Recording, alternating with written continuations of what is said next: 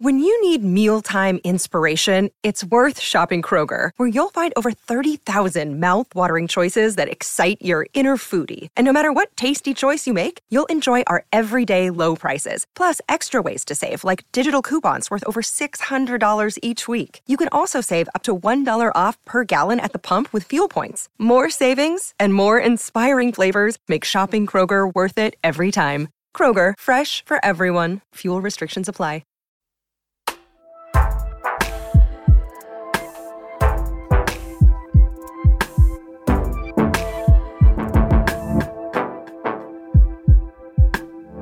Hello and welcome. Yes, it's our bonus Q&A episode of Books of the Year. Uh, in the studio with journalist and author Araminta Hall. Uh, she has already talked at length about One of the Good Guys, which is her uh, latest novel. Uh, but here comes the far more grueling um, Oh yeah. Q&A. Actually, it's quite fun. So, Araminta, what is the last book that you really, really enjoyed reading? Um, I really loved um, Rebecca Makkai's I Have Some Questions for You. I don't know if any of you, No. either of you read it. It's a really, I mean, I loved, um, I, think she, I think she's just an amazing writer. Um, but um, it's a sort of, it's a campus novel, you know, set in America. It's a campus novel. It sort of has everything that I, um, I sort of love in a book. And you too would love it because it's about, um, a woman who's a very successful podcaster and she goes back to her um it's a sort of a very posh um, boarding school in I can't remember where it is, but it's somewhere like Vermont or somewhere like that. But anyway, she goes back to the school to teach a summer camp on podcasting, and she asks the students what they want to focus on. And of course, um, while she was a student at the school, um, one of her classmates was brutally murdered. Um, and it was this big, again, this big national um, um, sort of media frenzy around the case. But the killer was um, a, a, a, a man was put into prison.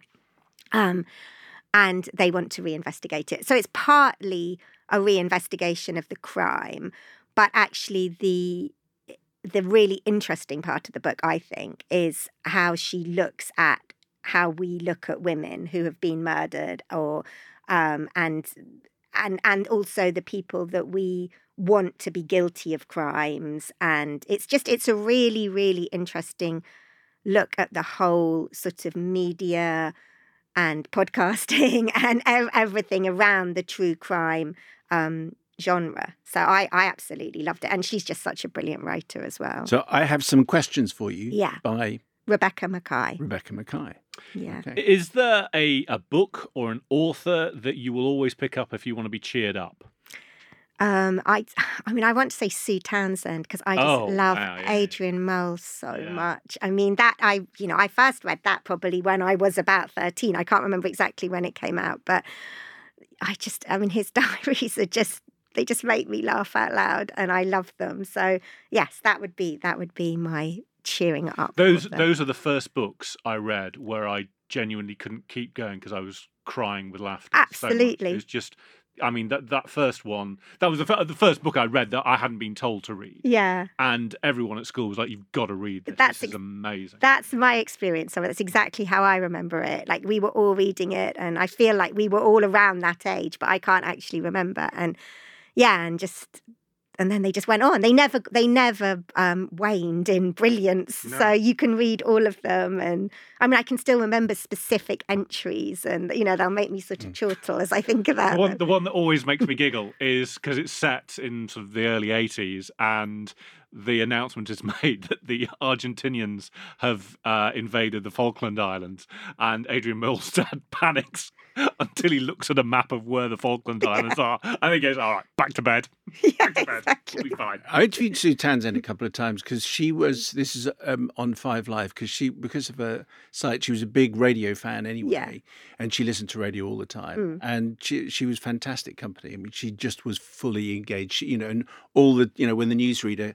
Uh, came in because it was a, a desk like this, so the sport would be exactly where Matt is, and the newsreader would come and sit with you, and she would know all of them. You know, as soon as they Really? open, yeah, yeah, absolutely. She really. I I don't think you could write like that unless you were a sort of funny, generous, amazing person. So So, um, we're big fans of libraries uh, Mhm. on this podcast. Uh, do you visit a library? Do you go occasionally? Do you never go? When was the last time you used one? Well, I live in Brighton and we have a brilliant, huge library in Brighton. Um, so um, I I'm not I'm not a I'm not a really regular user because I'm really pathetic. I have to I I can't write. I would love to be a writer who could write in coffee shops or libraries or but I am so easily distracted that I have to sit at home and try not to think about anything else, but will find myself sort of doing the washing or something instead. But um, so I I I can't remember the last time I visited the library. Actually, I also I buy books because I just I love owning them. So if I I'm I'm more likely to buy a book. Um, and I suppose this books I write don't I don't need to research. I don't need to get like huge books out of the library to research. But um, I used to go to the library a lot when my children were little and take them to like story times and music times. And actually my daughter has just been home from university and she spent a loads of time in Brighton Library um, working. So um, and it's it's one of those places actually that I mean it's right in the centre of town. So you, I walk past it all the time and it sort of makes me feel happy. um, just for Matt, ask another question. I did one of the one of the first book talks that I did was to um, a bunch of libra- librarians, and it was like the annual conference, you know. Yeah and it was and it was fantastic. And I had never seen so many librarians uh, in one room. It was literally two or three hundred. Ninety nine percent were women. Oh, really? And I and I asked them all. So why why is this? And none of them actually had a had an answer. But librarians are overwhelmingly female, and they the only approach that we got to half a decent question was that it is one of the caring professions and that therefore maybe it attracts women in anyway. Uh, wow, yeah, no, I think that is probably true. Also, it's not paid very well, which is often, often, women often end up in those jobs. Um, and also, it's one of those jobs. Actually, uh, someone who, when my kids were at primary school, um, a woman I knew um, when when the children uh, left primary school and went and she she became a librarian. I think it's a job you can maybe go into okay. after. I don't know though. I don't know the answer to that. School librarians are uh, on the front line. I think they should have three times more pay in- yes. instantly. Absolutely. because they're they're you know if you get the, if you get the habit at school, you might get the habit when you leave school. I know. I'm also gratified to hear you say that you get distracted easily because oh, it is soul distracting. We, I'm a, a, huge fan of Marina Hyde's writing. She yeah. came on the podcast probably about a year ago and talked about how she can literally write anywhere. Really? She can write with with kids running around the ankles. Doesn't matter. I can still write. And I was like, oh my mm. god making me feel awful. Yeah, I feel really jealous. I, I mean, in Brighton, especially, I have so many writer friends who go to cafes to write, and they can't believe I don't. And I'm like, I would just I sit and look at people. But the internet's the problem. It's the other side of the screen. The other side of that screen you're tapping into, you can buy socks. It's very true. and I could get some shoes and, oh, and a glass, a bottle of wine. Yeah, yeah, yeah. There you go. Oh no, I better better switch that off. no, you can put all those things on your phone. You know, so you it turns the internet off for like 40 minutes or something. Dickens never had this trouble. No, he didn't. Yeah. he didn't. We, are better than Dickens. yeah. um, do you have a favourite TV or film adaptation of a book? Um, I, do you know, I really, really loved um, The Quiet Girl, which is an adaptation of Foster by um, Claire Claire Keegan's novel Foster. Uh-huh. I just adore Claire Keegan's writing. I just think she's so amazing. And I really loved The Quiet Girl. I sort of didn't, ex- I, I was sort of scared because, you know, when you've absolutely adored a book and you think, I can't, you know, surely the film's not going to be as good. But it, it really was. I absolutely loved it. So I would say that would be the the best one I've seen recently. Do you, do you think it works when the person who's written the book is also involved in the adaptation, has been um, has been involved in that? As I'm, indeed you are. Yeah, yeah. I, I, I don't know. I mean, I, I, I think you have to. I mean, yes, because I have got a couple of things being done at the moment, and I think you have to accept and understand that it's a completely different medium and the way you tell a story on film or on TV is obviously going to necessarily be different. So I think you can't be precious. I think you have to. Um, oh, but you do have to be precious. Do you think? oh, yes. or am I going to? No, you're right. Fall? You're absolutely right. You shouldn't be, but you are. You can't say that. He's my character. I know, but I got. I think. Well, maybe I'm just too sort of pathetically grateful that anyone is doing anything for me. I just say yes to everything. Like, oh my god, it's so brilliant, you know. But actually, I'm really lucky. I'm working with some re- truly incredible people, um, and um, I mean, I'm not even really working with them. That's much more grandiose than my actual thing, which is just to read a script and be like, yeah, it's really great. Um, so um, I I do. They are incredible storytellers, and I do trust what they're doing. But um, I guess if they really, really veered I mean, yeah, massively yeah, from your book, you would feel really depressed by it. But I mean, the biggest thing is because both the things that are happening for me are in America, and like the first question they asked was, "Can we set it in America?" So I think once you've said yes to that, you're like, okay, I'm going to let them go. now, we always like to surprise our guests with a question from a fan. So mm-hmm. here is a question from fellow novelist Dorothy Koomson. Hi, everyone. Hi, Araminta. It's Dorothy Koomson here. Um, Araminta, as you know, I loved One of the Good Guys, and I've been meaning to ask you ever since I read it what did you find most challenging about it? You seem to get into the characters' heads so well, and I was wondering if that was challenging for you in any way, and if it wasn't, what part of writing the book was. Okay, bye. Thanks. That's Dorothy Koomson. Um, it's a very good question. She's slightly too close to the microphone. Bit close to the mic there, Dorothy.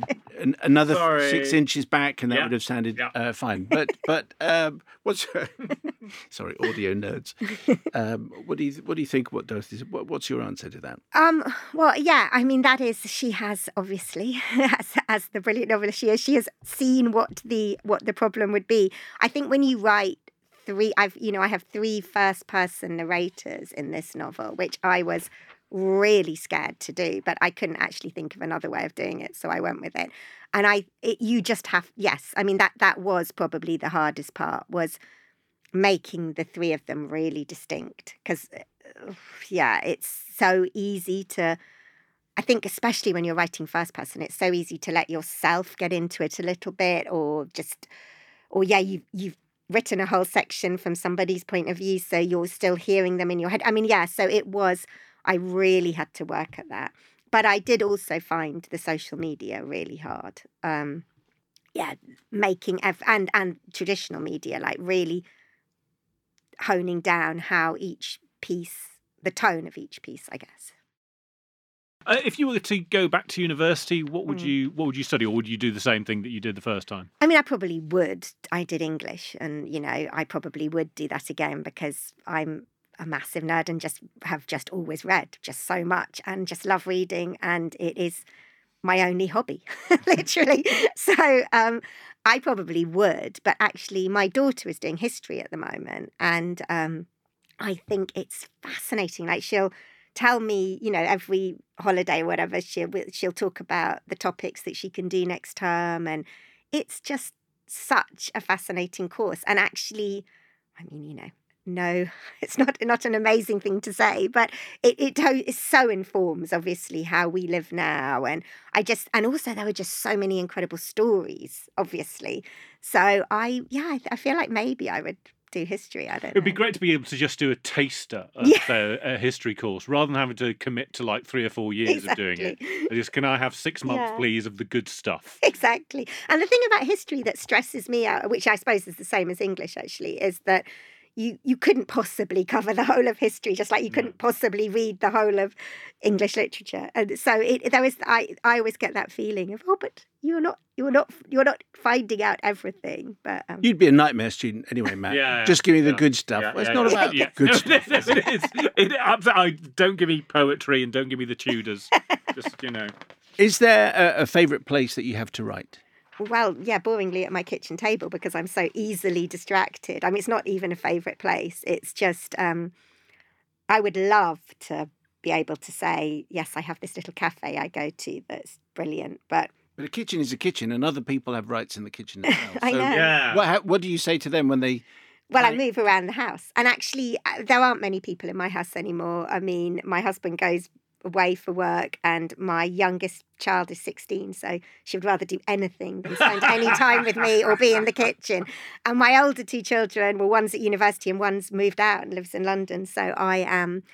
I'm sort of alone in the kitchen quite. It's quite boring though because I do sometimes feel like that's why I walk a lot actually because there has to be a point in the day that I leave the house and see another vista. Otherwise, the kitchen is the is the biscuit tin, isn't it? Well, yeah. there is that as well. Coffee, yeah, yeah. all Are you things. looking out onto the garden? Yes, I do look out onto a garden, which is very nice. I do move around the house as well, but you know, sort of I'll go and sit on the sofa for a really big change. so, how are you ordering your your bookshelves uh, at home? Now, we have had we've had so many different variations on this, and um, we had John Boyne last year uh, who orders his by geography, which wow. was fabulous. Yes, um, there's a UK section, an America section, you know, Ireland section. My goodness, amazing. Uh, so, okay. is it ordered? First, first question: Is it ordered? Second question, off the back of that, into what? I mean, no, is the answer. I have the most disorderly, and I also have a terrible problem in that I can't throw books away. That is one thing. My husband is always saying to me, please, can we just get rid of the piles of mm. books that we are knocking over on a daily basis. And I sort of say, yes, yes, I will. And then I just can't bring myself to throw them away. Uh, well, not throw them away, obviously, give them away. Um, I mean, I had new bookshelves built last year, and I think I filled them in about a week. and uh, no, there is no rhyme or reason to my bookshelves. Excellent. And That's things are put in the top, you know, all the, the books lying along the top. I can never find anything. Yeah, no, unfortunately. I wish I was that person, but no. we have some very high bookshelves. Well, they start like at chest height and then they go up to the ceiling. Yeah. And I only noticed last week that my, my brother's written uh, a number of books and all his are right at the top, which clearly implies that they're never taken out. Yeah. you need a ladder to get to them. So it's actually quite an ins. So I'm hoping he doesn't yeah, yeah, notice. Yeah, yeah. Or yeah. that he listens to this podcast. No, exactly. Anyway, um, so uh, let's finish with dinner, and you're throwing a fantasy dinner party. Mm. You can invite three authors, living or dead. Who's coming? Okay, Patricia Highsmith, mm-hmm. Iris Murdoch, and Margaret Atwood would be my fantasy dinner guests. Because? Because I mean, they've well, obviously. I mean, obviously, but yeah. Um, well, um, because well, I'd quite like Patricia Highsmith to bring her snails. no, no. I mean, I just, and I mean, well, they're three of my favorite writers, and they've written three of my all-time favorite books. Obviously, I mean, Patricia Highsmith. You know, obviously, I think is probably the greatest thriller writer that has ever lived. So, I would just ask her questions all night, or which I feel like she'd be really unreceptive to. I think she'd sort of hate me, Patricia Highsmith, but it you would think worth get on? Do you think I'd get do, it? No. Do you think this, this at this dinner party? Do you think all those writers yes, would get on? I do actually. I mean, I think I would probably be the odd one out. They'd find me frivolous or something. I think they would really get on because, I mean, Iris Murdoch was just she was just so fantastical and. Um, I, she must have just been so incredible to sit and chat to because her mind must have gone in so many different ways and and just it must be dizzying to sort of talk to her. And she was obviously so clever. It would have, I just really want her to speak.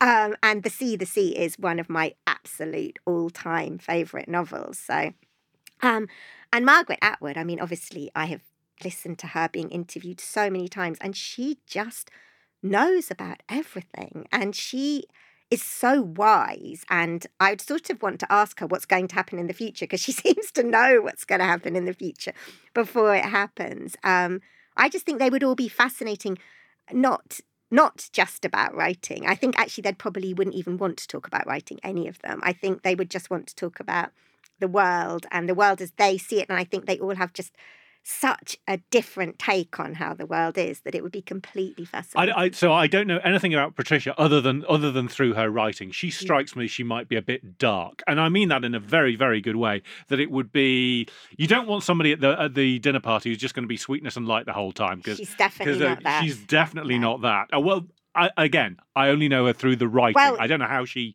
you know how she was, but you know, I only want people who are sweetness and light. Well, it would get it would get like having constant sorbets, wouldn't it? It'd be like, I've had enough of this. Can we just have someone who's just going to go, I'll tell you what's wrong, bang? She would, and, and she drank a lot as well, I think. Okay. Like, because uh, I've read her diaries, and obviously, and uh, which is sort of 3,000 pages, her diaries. And, um, and yeah, there's a lot of lush behaviour and, and you know and all that. I think should be really fun. I think should be dancing on the table. We should either sort of find it all really boring and not want to speak, or she'd be dancing on the table by the end of the night. So I think it would be good. Araminta Hall's uh, book is One of the Good Guys, published by Macmillan. It's out now. You can hear her talk specifically about that book in our other uh, podcast, which came out a few days ago. Remember, if you want to get in touch, you can email us at any time, books at the year at yahoo.com or via the socials. Back next week, going to be joined by ex CIA agent, well, he claims. Yeah, so he says. An author, previous podcast, David McCloskey, uh, who you'll remember from our last conversation. He's ridiculously good looking, yeah, fantastically oh. talented, and therefore I don't believe a Not word, a word that he says. anyway, his new novel is Moscow X. We'll talk about that on our next podcast. Thank you for listening. Hope you can join us then.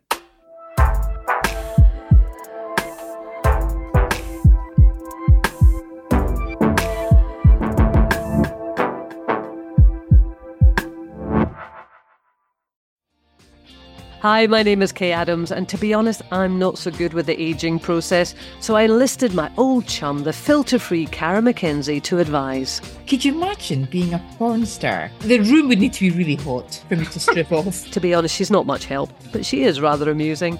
And along with some great guests Jo Brand, Andy Oliver, Anton Du Beke, Ruth Langsford, and Craig Revel Horwood, darling, we are learning how to be 60. Listen wherever you get your podcasts.